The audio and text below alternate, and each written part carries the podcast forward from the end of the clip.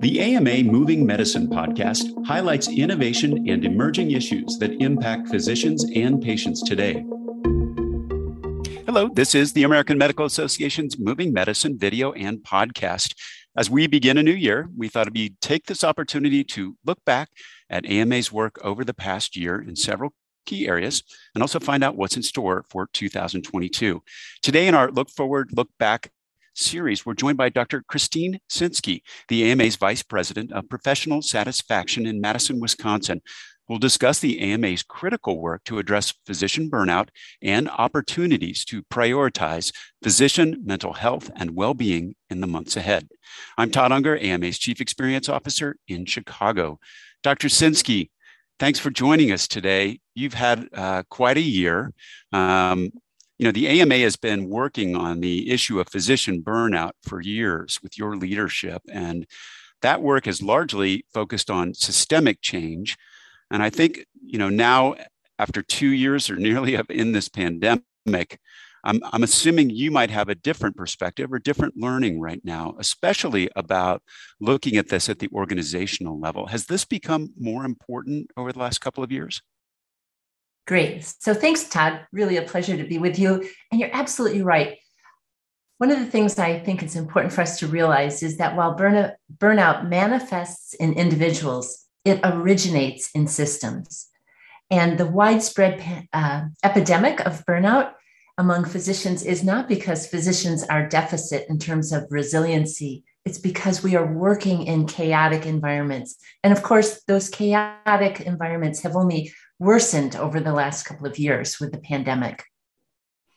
This is definitely a problem going into the pandemic. And as you point out there, you know, the problem has gotten worse. There are a lot of new challenges. We have physicians that are in the position of treating, you know, uh, uh, uh seriously ill patients uh, in, in unprecedented levels at this point, uh, some of whom choose not to get vaccinated. You know, how did the AMA support physicians uh, through these unprecedented challenges?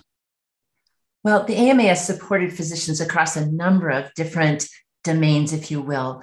We do a lot of research to help understand where the origins of burnout come from and the consequences of burnout, because the consequences are there for patients, they're there for healthcare systems themselves, they're there for the payers of healthcare. And we help to make the, the reality of this problem uh, manifest to various stakeholders. For example, we know that it costs the US healthcare system about $4.6 billion a year just for one component of the consequences of burnout among physicians. So, if we can start to translate the issue of burnout away from, oh, it, it's just an individual problem, to recognize it has repercussions for patient care, for healthcare organizations, for the healthcare system writ large. Dr. Sinsky, I'm curious. Um, you know, as you mentioned, we had tremendous systemic problems going into the pandemic. We have probably uh, new issues that were pandemic induced. If you were to kind of look back over the past two years, what do you think those top kind of new things that have layered on onto this problem would be? So, Todd, I think there are two things one new and one old that's gotten worse. So, the new thing is, I believe we have a workforce that's in peril, that we all have heard about the great resignation uh, in the general population. But I think we've got um, a bill coming due in terms of the number of physicians and other healthcare workers that will be le- leaving their profession um, over the next several years. I think people have really heroically stood up to the challenge when it's an acute crisis, but when it becomes a chronic steady state, many people are reassessing and are leaving their profession. And that's really worrisome. Uh, indeed. Uh, and I think, you know, if you probably would have thought back maybe two years ago, we would have thought there was going to be an end. And yes. you're right, it is now a chronic problem. And that um, uh, means we have our work cut out for us. And particularly as we think about just, you know, trying to reestablish uh, the joy of medicine and why people got into this calling in the first place. Um, you know, we have really uh, at the AMA been focusing on elevating physician voices over the past year, and, and you have your own program that really highlights um, uh, tremendous work going on in the, in the field on this. Um, why don't you talk about the, the that reestablishing joy in medicine program? Sure, happy to do that as well. We have developed um, a number of resources to help physicians and to help healthcare leaders to increase the opportunities for joy, purpose, and meaning in work. One of those is our Steps Forward Academy, which includes online toolkits that are free um, and accessible. They're written by physicians for physicians. We've had over a million users of those toolkits since we started a few years ago. Now we have podcasts and webinars and case studies that go along with that. So that's just one of many things that we do. Uh, one particular one to highlight is we've created a de implementation checklist. And it is a checklist that organizational leaders can look to and think, oh, those are some burdens we can remove from the backs of our physicians. And we took this checklist and we ran it past the Joint Commission, modified it slightly before we published it so that we know that everything on that checklist, for example, is kosher with the, the Joint Commission. You took care of the nation. It's time for the nation to take care of you. The AMA stood by America's physicians and patients during the pandemic, and we're not stopping there. We're fixing prior authorization, leading the charge on Medicare payment reform, supporting telehealth, fighting scope creep, and reducing physician burnout. It's time to rebuild, and the AMA is ready. To learn more about the AMA Recovery Plan for America's Physicians, go to ama-assn.org slash time to rebuild. Did you actually use the word de-implementation? We did. I like that. Did. Yes. And it's related to one of our steps forward toolkits that's called Getting Rid of Stupid Stuff. And it is a step by step guidance, uh, workbook, if you will, for how to implement a Getting Rid of Stupid Stuff initiative at your organization, how to cull out a lot of the waste that is currently clogging up the gears of healthcare and adding to the burden. Dr. Sinsky, where would folks find resources like that? www.stepsforward.org. And going there, you will find um, this wealth of resources that we've made available. Um, in addition to resources like that, I know that uh, peer support has been a regular part uh, of practice. And uh, can you talk a little bit about how the AMA uh, is, is helping to advance that concept across medicine? Sure. Peer support has always been part of medical culture, but over the last decade, some of the structures that uh, help to support peer support have diminished. We don't have physician lounges any longer where physicians would gather for lunch, share stories about patients, talk about what was going on. And we don't have radiology reading rooms or relaxed Saturday morning rounds. Uh, as, as we used to. So some organizations are creating ways to rebuild community. At the Mayo Clinic, for example, they will support small groups of eight to 10 physicians who meet every six weeks for dinner on the Mayo Clinic's dime. And they will then have one question to discuss and use the rest of the time for uh, peer support for building. Cleveland Clinic has a peer coaching program. The Mass General Brigham and many others have peer support programs we highlight these in the Steps Forward Academy. We have toolkit on um, developing a peer support program. We have a case study, a success story, if you will, on the Mayo Clinic dinners. So there's a lot of resources to help people not start from scratch, but to learn from what others have done and then adapt that to their own environment you know, we had a chance to uh, speak with someone earlier this year about reestablishing the physicians lounge. And I was just really struck. It seems like kind of one of those pieces of wisdom that just kind of got lost. Hey, people need that kind of peer to support, a place to relax, a place to exchange ideas. Uh, and, you know, what happened? Yes. Well, I think we got very transactional in our understanding of what healthcare is. And then our technology sort of reinforced that transactional nature.